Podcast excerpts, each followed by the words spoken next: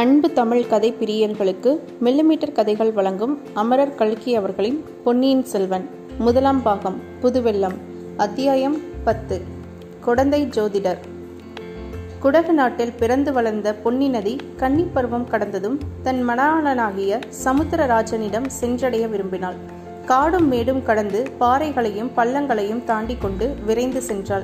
சமுத்திரராஜனை நெருங்க நெருங்க நாயகனை காணப்போகிறோம் என்ற குதூகலத்தினால் அவள் உள்ளம் விம்மி உடல் பூரித்தது. இன்னும் சற்று தூரம் சென்றாள். காதலனை அணைத்துக் கொள்ள கரங்கள் இரண்டு உண்டாயின. இரு கரங்களையும் விடுத்தவாறு தாவி பாய்ந்து சென்றாள்.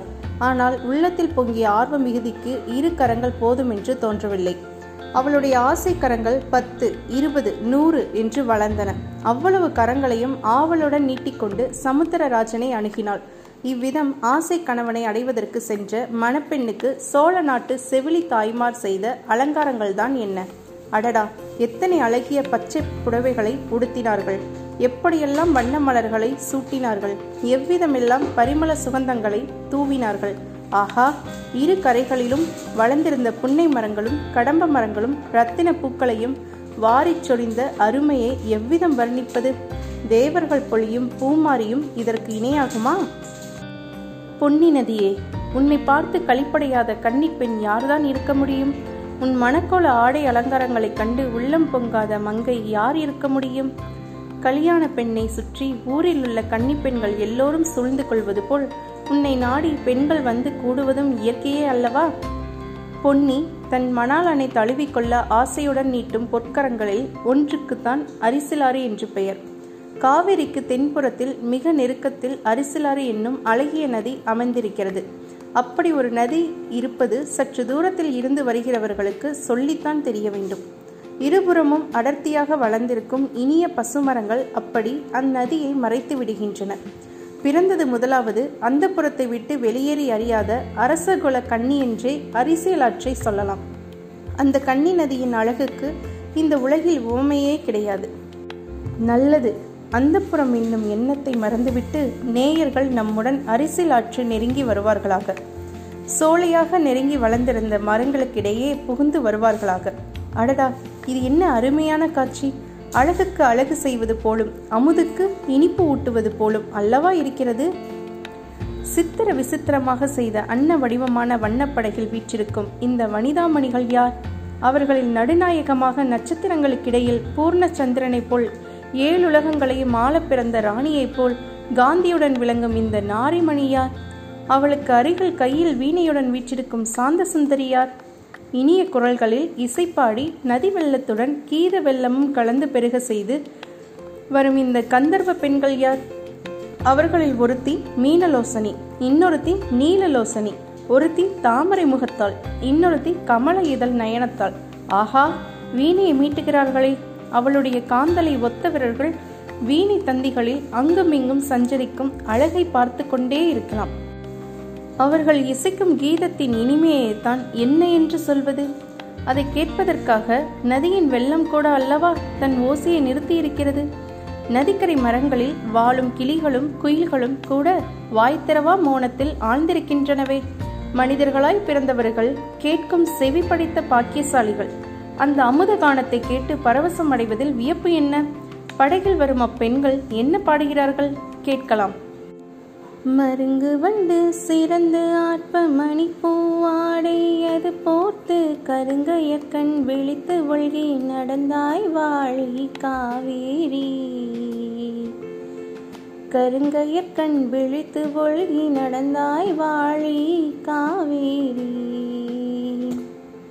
கருங்கையற்கண் விழித்து வழுகி நடந்ததெல்லாம் நின் கணவன் திருந்து செங்கோல் வளையாமை அறிந்தேன் வாழி காவேரி.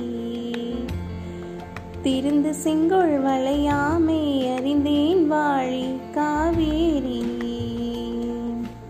பூவர் சோலை மயிலாட புரிந்து குயில்கள் இசைப்பாட காமர் மாலை அருகசைய நடந்தாய் வாழி காவேரி. காமர் மாலை அழுக்கசைய நடந்தாய் வாழி காவேரி. காமர் மாலையர் கசைய நடந்தவெல்லாம் நின் கணவன் நாமவேலின் தினங்கண்டே அறிந்தேன் வாழி காவேரி. நின் கணவன் நாமவேலின் திறங்கண்டே அறிந்தேன் வாழி காவேரி. இந்த அமுத தமிழ் பாடல்களை எங்கேயோ கேட்டிருக்கிறோம் அல்லவா ஆம் சிலப்பதிகாரத்தில் உள்ள வரி பாடல்கள் இவை. எனினும் இந்த பெண்கள் பாடும்போது முன் எப்போதும் இல்லாத வனப்பும் கவர்ச்சியும் பெற்று விளங்குகின்றன. இவர்கள் பொன்னி நதியின் அருமை தோழிகள் போலும். அதனாலேயே தான் இவ்வளவு பரவசமாக உணர்ச்சி ததும்ப பாடுகிறார்கள். அடடா! பாடலும் பண்ணும் பாவமும் எப்படி கலந்து இழைந்து குலைந்து இவர்களுடைய குரலில் இருந்து அமுத வெள்ளமாக பொழிகின்றன? பாட்டாவது பண்ணாவது கானமாவது இசையாவது அதெல்லாம் ஒன்றுமில்லை. இது ஏதோ மாயக்கலை. பாடுகிறவர்கள் கேட்பவர்கள் எல்லாரையும் பித்து பிடிக்கச் செய்யும் மந்திர வித்தை. படகு மிதந்து கொண்டே வந்து மரங்கள் சிறிது இடைவெளி தந்த ஓடத்துறையில் ஓதுங்கி நிற்கிறது. இரண்டு பெண்கள் இறங்குகிறார்கள். அவர்களில் ஒருத்தி ஏழுலகத்துக்கும் ராணி என தகும் கம்பீர தோற்றமுடைய பெண்மணி. இன்னொருத்தி வீணை தந்திகளில் விரல்களை ஓட்டி இன்னிசை எழுப்பிய நங்கை. இருவரும் அழகிகள் என்றாலும் ஒருவருடைய அழகுக்கும் இன்னொருவருடைய அழகுக்கும் மிக்க வேற்றுமை இருந்தது. ஒருத்தி செந்தாமரை மலரின் கம்பீர சௌந்தரியம் உடையவள். இன்னொருத்தி குமுத மலரின் இனிய அழகை உடையவள். ஒருத்தி பூரண சந்திரன் இன்னொருத்தி காளைப்பிறை ஒருத்தி ஆடும் மயில் இன்னொருத்தி பாடும் குயில். ஒருத்தி இந்திரராணி இன்னொருத்தி மன்மதனின் காதலி. ஒருத்தி வேகவாகினியான கங்கா நதி. இன்னொருத்தி குழைந்து நெளிந்து செல்லும் காவேரி. வாசகர்களை மேலும் சந்தேக ஆராய்ச்சி நிலையில் விட்டு வைக்காமல் இவர்கள் இருவரும் யார் என்று சொல்லிவிடுகிறோம். கம்பீர தோற்றமுடைய கங்கைதான் சுந்தர சோழ மன்னரின் செல்வ புதல்வி குந்தவை. சரித்திரத்தில் ராஜராஜன் என்று புகழ்பெற்ற அருள்மொழிவர்மனின் சகோதரி. அரசிலங்குமரி என்று இளைய பிராட்டி என்றும் மக்களால் போற்றப்பட்ட மாதரசி. சோழ ராஜ்யத்தின் மகோநதினத்திற்கு அடிக்கொளிய தமிழ் பெரும் செல்வி. ராஜராஜனுடைய புதல்வன் ராஜேந்திரனை எடுத்து வளர்த்து வீராதி வீரனாயும் மன்னாதி மன்னனாயும் ஆக்கிய தீர பெண்மணி. இன்னொருத்தி குந்தவை பிராட்டியுடன் இருக்கும் பாக்கியத்தை நாடி வந்த கொடும்பாளூர் சிற்றரசர் குலப்பெண். பிற்காலத்தில் சரித்திரத்திலேயே இணையில்லாத பாக்கியவதியாக போகிறவள். இன்று அடக்கமும் இனிமையும் சாந்தமும் உருவெடுத்து விளங்குகிறவள். இந்த இரு மண்கையமார்களும் படகிலிருந்து கரையில் இறங்கினார்கள். குந்தவை மற்ற தோழி பெண்களை பார்த்து நீங்கள் இங்கேயே இருங்கள் ஒரு நாளிகை நேரத்தில் திரும்பி வந்து விடுகிறோம் என்றாள். அந்த தோழி பெண்கள் அனைவரும் தெய்வ தமிழ் நாட்டில் பற்பல சிற்றரசர்களின் அரண்மனையில் பிறந்த அரச குமாரிகள். குந்தவை தேவிக்கு தோழியாக இருப்பதை பெற்றரும் பேராக கருதி பழையாறை அரண்மனைக்கு வந்தவர்கள். இப்போது தங்களில் ஒருத்தியை மட்டும் அழைத்துக்கொண்டு குந்தவை பிராட்டி கரையில் இறங்கி போய்விட்டு விரைவில் வருகிறேன் என்றதும் அவர்களுடைய கண்களில் ஏமாற்றமும் அசூயையும் தோன்றின. கரையில் குதிரை பூட்டிய ரதம் ஒன்று சித்தமாயிருந்தது. வானதி ரதத்தில் ஏறிக்கொள் என்றாள் குந்தவை தன் தோழியை பார்த்து. வானதி ஏறியதும் தானும் ஏறிக்கொண்டால் ரதம் வேகமாய் சென்றது. அக்கா நாம் எங்கே போகிறோம்? என்ன சொல்லலாமா? எனக்கு சொல்ல மாட்டீர்களா என்ன? என்று வானதி கேட்டாள். சொல்லாமல் என்ன? குழந்தை ஜோதிடர் வீட்டுக்கு போகிறோம் என்றாள் குந்தவை. ஜோதிடர் வீட்டுக்கு எதற்காக போகிறோம் அக்கா? என்னத்தை பற்றி கேட்பதற்காக? வேறு எதற்கு? உன்னை பற்றி கேட்பதற்காகத்தான். சில மாத காலமாக நீ இப்படி பிரம்மை பிடித்தவள் போலும் உடல் மெலிந்தும் வருகிறாயே. உனக்கு எப்போது பிரம்மை நீங்கி உடம்பு தேரும் என்று கேட்பதற்காகத்தான். அக்கா தங்களுக்கு ரொம்ப புண்ணியம் உண்டு. எனக்கு உடம்புக்கு ஒன்றும் இல்லை. என்னை பற்றி கேட்பதற்காக போக வேண்டாம். திரும்பி விடுவோம். இல்லையடி அம்மா இல்லை. உன்னை பற்றி கேட்பதற்காக இல்லை. என்னை பற்றி கேட்பதற்காகத்தான் போகிறேன். தங்களை பற்றி என்ன கேட்டு தெரிந்து கொள்ளப் போகிறீர்கள்? ஜோசியரிடம் கேட்டு என்ன தெரிந்து கொள்ளப் போகிறீர்கள்? எனக்கு கல்யாணம் ஆகுமா? அல்லது கடைசி வரையில் கன்னிப்பெண்ணாகவே இருந்து காலம் கழிப்பேனா என்று கேட்கப் போகிறேன். அக்கா இதற்கு ஜோசியரிடம் போய் கேட்பானேன் தங்களுடைய மனதையே அல்லவா கேட்க வேண்டும்? தாங்கள் தலையை அசைக்க வேண்டியதுதான். இமயமலை முதலாவது குமரிமுனை வரையில் உள்ள ஐம்பத்தாறு தேசத்து ராஜாக்களும் போட்டி போட்டுக்கொண்டு ஓடி வரமாட்டார்களா ஏன்? கடல் கடந்த தேசங்களிலிருந்தே எல்லாம் கூட வருவார்களே. தங்களை கைப்பிடிக்கும் பேரு எந்த வீர ராஜகுமாரனுக்கு கொடுத்து வைத்திருக்கிறதோ? அதை தாங்கள் அல்லவா தீர்மானிக்க வேண்டும்? வானதி நீ சொல்வது எல்லாம் உண்மை என்று வைத்துக்கொண்டாலும் அதற்கு ஒரு தடை இருக்கிறது. எந்த தேசத்து அரச குமாரனையாவது மனம் புரிந்து கொண்டால் நான் அவனுடைய நாட்டுக்கு போக வேண்டி வரும் அல்லவா? எனக்கு இந்த பொன்னி நதி பாயும் சோழ நாட்டிலிருந்து வேறொரு நாட்டுக்கு போக பிடிக்கவில்லையே அடி. வேறு நாட்டுக்கு போவதில்லை என்று நான் சபதம் எடுத்துக்கொண்டிருக்கிறேன் அது ஒரு தடையாகாது. தங்களை மனம் புரிந்து கொள்ளும் எந்த ராஜகுமாரனும் தங்கள் காலில் விழுந்து கிடக்கும் அடிமையாகவே இருப்பான். இங்கேயே இருக்க வேண்டும் என்றாலும் இருந்துவிட்டு போகிறான். ஆஹா எலியை பிடித்து மடியில் வைத்து கட்டிக்கொள்வது போல் வேறு தேசத்து ராஜகுமாரனை நம் ஊரிலேயே கொண்டு வைத்து கொள்ளலாம் என்று சொல்கிறாயா? அதனால் என்னென்ன தொல்லைகள் எல்லாம் விளையும் தெரியுமா? எப்படியும் பெண்ணாய் பிறந்தவர்கள் ஒரு நாள் கல்யாணம் செய்து கொண்டு தானே தீர வேண்டும். அப்படி ஒரு சாஸ்திரத்திலும் சொல்லியிருக்கவில்லையடி. வானதி ஔவையாரை பார் அவள் என்றும் கண்ணி அழியாத கவிஸ்வரியாக பல காலம் ஜீவித்திருக்கவில்லையா? ஔவையார் இளம் பிராயத்திலேயே கடவுளின் வரத்தினால் கிழவியாக போனவள். தாங்கள் அதை போல் ஆகவில்லையே? சரி அப்படி கல்யாணம் செய்து கொள்வது என்று புறப்பட்டால் அனாதையான சோழ நாட்டு வீரன் ஒருவனையே நான் மணந்து கொள்வேன். அத்தகையவனுக்கு ராஜ்யம் இராது. என்னை அழைத்து கொண்டு வேறு ஒரு தேசத்துக்கு போக வேண்டும் என்று சொல்ல மாட்டான். இங்கேயே சோழ நாட்டிலேயே இருந்து விடுவான். அக்கா அப்படியானால் இந்த சோழ நாட்டை விட்டு போக மாட்டீர்களே? ஒரு நாளும் போக மாட்டேன். சொற்கலோகத்துக்கு என்னை அரசியாக்குவதாக சொன்னாலும் போக மாட்டேன். இன்றைக்கு தான் என் மனம் நிம்மதியடைந்தது. அது என்னடி? நீங்கள் வேறு நாட்டுக்கு போனால் நானும் உங்களோடு வந்தே தீர வேண்டும். உங்களை விட்டு பிரிந்திருக்க என்னால் முடியாது. அதே சமயத்தில் இந்த சோழ வள நாட்டை பிரிந்து போகவும் எனக்கு மனவில்லை. கல்யாணமானால் நீ பிரிந்து போய்தானே தீர வேண்டும்? நான் கல்யாணமே செய்து கொள்ளப் போவதில்லை அக்கா. அடியே எனக்கு செய்த உபதேசமெல்லாம் எங்கே போயிற்று. தங்களைப் போலவா நான்? அடி கள்ளி எனக்கு எல்லாம் தெரியும். என் கண்ணில் மண்ணை தூவலாம் என்றே பார்க்கிறாய். உனக்கு சோழ நாட்டின் மீது அபிமானம் ஒன்றும் கிடையாது. நீ ஆசை வைத்திருக்கும் சோழ நாடு வாளும் வேலும் தாங்கி ஈழ நாட்டுக்கு சுத்தம் செய்ய அல்லவா போயிருக்கிறது? உன் அந்தரங்கம் எனக்கு தெரியாது என்றா நினைத்தாய்? அக்கா அக்கா நான் அவ்வளவு மடமதி உடையவளா? சூரியன் எங்கே? காலை பனித்துளி எங்கே? சூரியனுடைய நட்புக்கு பனித்துளி ஆசைப்பட்டால் என்ன பயன்? பனித்துளி சிறியதுதான். சூரியன் பெரியது பிரகாசமானதுதான்.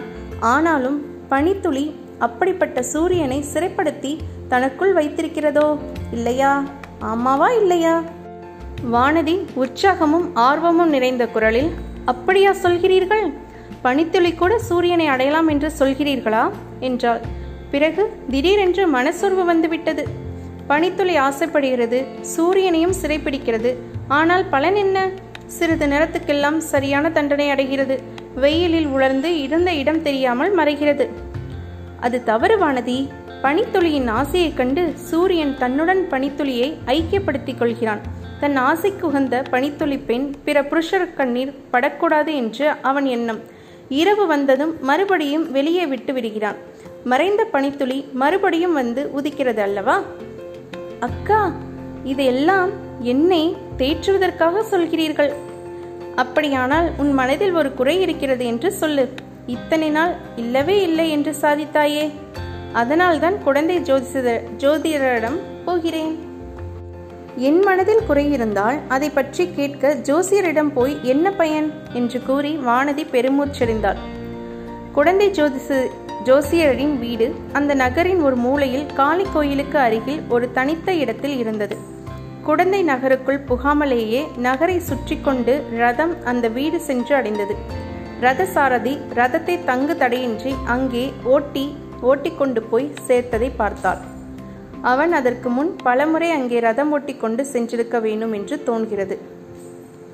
வீட்டு வாசலில் ஜோசியரும் அவருடைய சீடர் ஒருவரும் ஆயத்தமாக காத்திருந்தார்கள். ஜோசியர் மிக்க பக்தி மரியாதையுடன் வந்தவர்களை வரவேற்று உபசரித்தார். பெருமாட்டி கலைமகளும் திருமகளும் ஓருருவாய் வந்தாய் தாயே வரவேணும் வரவேணும். இந்த ஏழையின் குடிசை செய்த பாக்கியம் மறுமுறையும் தாங்கள் இக்குடிசையை தேடி வந்தீர்கள் என்றார். ஜோதிடரே இந்த வேளையில் தங்களை தேடிக்கொண்டு வேறு யாரும் இங்கு வரமாட்டார்கள் அல்லவா? என்றாள் குந்தவை. வரமாட்டார்கள் தாயே இப்போதெல்லாம் என்னை தேடி அதிகம் பேர் வருவதே இல்லை. உலகத்தில் கஷ்டங்கள் அதிகமாகும் போதுதான் ஜோதிடர்களை தேடி மக்கள் அதிகமாக வருவார்கள். இப்போது தங்களுடைய திருத்தந்தை சுந்தர சோழரின் ஆட்சியில் குடிமகளுக்கு கஷ்டம் என்பதே கிடையாது. எல்லோரும் சுக சௌக்கியங்களுடன் சகல சம்பத்துகளுடன் பெற்று சந்தோஷமாக வாழ்கிறார்கள். என்னை தேடி ஏன் வருகிறார்கள்? என்றார் ஜோதிடர். அப்படியானால் எனக்கு ஏதோ கஷ்டம் வந்திருப்பதனால்தான் உம்மை தேடி வந்திருக்கிறேன் என்று சொல்கிறீர்களாக்கும். இல்லை பெருமாட்டி இல்லவே இல்லை. நவநிதியும் கொளிக்கும் பழையாறை மன்னரின் திருக்குமாரிக்கு கஷ்டம் வந்தது என்று எந்த குருடன்தான் சொல்லுவான்? உலகத்தில் மக்களுக்கு கஷ்டமே இல்லாமல் போய்விட்டபடியால் இந்த ஏழை ஜோதிடனுக்கு மட்டும் கஷ்டம் வந்திருக்கிறது. இவனை மட்டும் கவனிப்பார் இல்லை.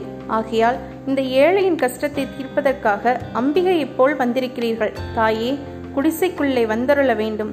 இங்கேயே தங்களை நிறுத்தி வைத்திருப்பது நான் செய்யும் அபச்சாரம் என்று ஜோசிய சமத்காரமாக பேசினார். ரத சாரதியை பார்த்து குந்தவை ரதத்தை கோயிலுக்கு சமீபம் கொண்டு போய் ஆலமரத்தின் நிழலில் நிறுத்தி வை என்றாள். பிறகு ஜோதிடர் வழிகாட்டி முன் செல்ல குந்தவையும் வானதியும் அவ்வீட்டுக்குள்ளே சென்றார்கள். ஜோதிடர் தம் சீடனை பார்த்து அப்பனே வாசலில் ஜாக்கிரதையாக நின்று கொண்டிரு. தப்பித்தவறி யாராவது வந்தாலும் உள்ளே விடாதே என்று எச்சரித்தார். அரச குமாரியை வரவேற்பதற்கு உகந்ததாக ஜோதிடரின் கூடம் அழகு செய்யப்பட்டிருந்தது. சுவரில் ஒரு மாடத்தில் அம்பிகையின் படம் அலங்கரிக்கப்பட்டு விளங்கியது. அமருவதற்கு இரண்டு பீடங்கள் சித்தமாயிருந்தன. குத்துவிளக்கு எரிந்தது. அங்கும் இங்கும் கோலங்கள் பொழிந்தன. ராசி சக்கரங்கள் போட்ட பலகைகளும் ஓலைச்சுவடிகளும் சுற்றிலும் இறைந்து கிடந்தன. பெண்மணிகள் இருவரும் பீடங்களில் அமர்ந்த பிறகு ஜோதிடரும் உட்கார்ந்தார். அம்மணி வந்த காரியம் இன்னதென்பதை தயவு செய்து சொல்லி அருள வேணும் என்றார். ஜோசியரே அதையும் தங்கள் ஜோதிடத்திலேயே பார்த்து கொள்ள பார்த்து தெரிந்து கொள்ளக்கூடாதா? என்றாள் குந்தவை. ஆகட்டும் தாயே என்று கூறி ஜோதிடர் கண்ணை மூடிக்கொண்டு சிறிது நேரம் ஏதோ மந்திரம் ஜபித்துக் கொண்டிருந்தார். பிறகு கண்ணை திறந்து பார்த்து கோமாட்டி இந்த கன்னி பெண்ணின் ஜாதகம் பற்றி கேட்பதற்காகவே இன்று முக்கியமாக வந்திருக்கிறீர்கள். அவ்விதம் தேவி பராசக்தியின் அருள் சொல்கிறது. உண்மைதானா? என்றார். ஆஹா பிரம்மாதம் உங்களுடைய சக்தியை என்னவென்று சொல்வது? ஆம் ஜோசிரே இந்த பெண்ணை பற்றி தான் கேட்க வந்தேன். ஒரு வருஷத்துக்கு முன்பு இவள் பழையாறை அரண்மனைக்கு வந்தாள். வந்து எட்டு மாத காலம் மிக குதூகலமாய் இருந்து வந்தாள். என் தோழியர்களுக்குள்ளேயே இவள்தான் சிரிப்பும் விளையாட்டும் கலகலப்புமாக இருந்து வந்தாள். நாலு மாதமாக இவளுக்கு என்னவோ நேர்ந்திருக்கிறது. அடிக்கடி சோர்ந்து போகிறாள். பிரம்மை பிடித்தாற்போல் இருக்கிறாள். சிரிப்பையே மறந்து விட்டாள் உடம்புக்கு ஒன்றுமில்லை என்கிறாள். இவள் பெற்றோர்கள் நாளைக்கு வந்து கேட்டால் என்ன மறுமொழி சொல்வதென்றே தெரியவில்லை. தாயே கொடும்பாளூர் கோமகளின் செல்வ புதல்விதானே இவர்? இவருடைய பெயர் வானதிதானே? என்றார் ஜோதிடர். ஆமாம் உமக்கு எல்லாம் தெரிந்திருக்கிறதே. இந்த அரசல குமரியின் ஜாதகம் கூட என்னிடம் இருக்கிறது. சேர்த்து வைத்திருக்கிறேனே சற்று பொறுக்க வேண்டும் என்று சொல்லிவிட்டு ஜோதிடர் பக்கத்தில் இருந்த ஒரு பழைய பெட்டியை திறந்து சிறிது நேரம் புரட்டினார். பிறகு அதிலிருந்து ஒரு ஜாதக குறிப்பை எடுத்து கவனமாய் பார்த்தார். இத்துடன் அத்தியாயம் ஒன்பது பத்தும் முடிவுற்று. மீண்டும் அத்தியாயம் பதினொன்றில் சந்திப்போம். இந்த பதிவு உங்களுக்கு பிடித்திருந்தால் லைக் பண்ணுங்கள் கமெண்ட் பண்ணுங்கள் ஷேர் பண்ணுங்கள் மறக்காமல் நம்ம மில்லிமீட்டர் கதைகள் சேனலை சப்ஸ்கிரைப் பண்ணுங்கள் நன்றி.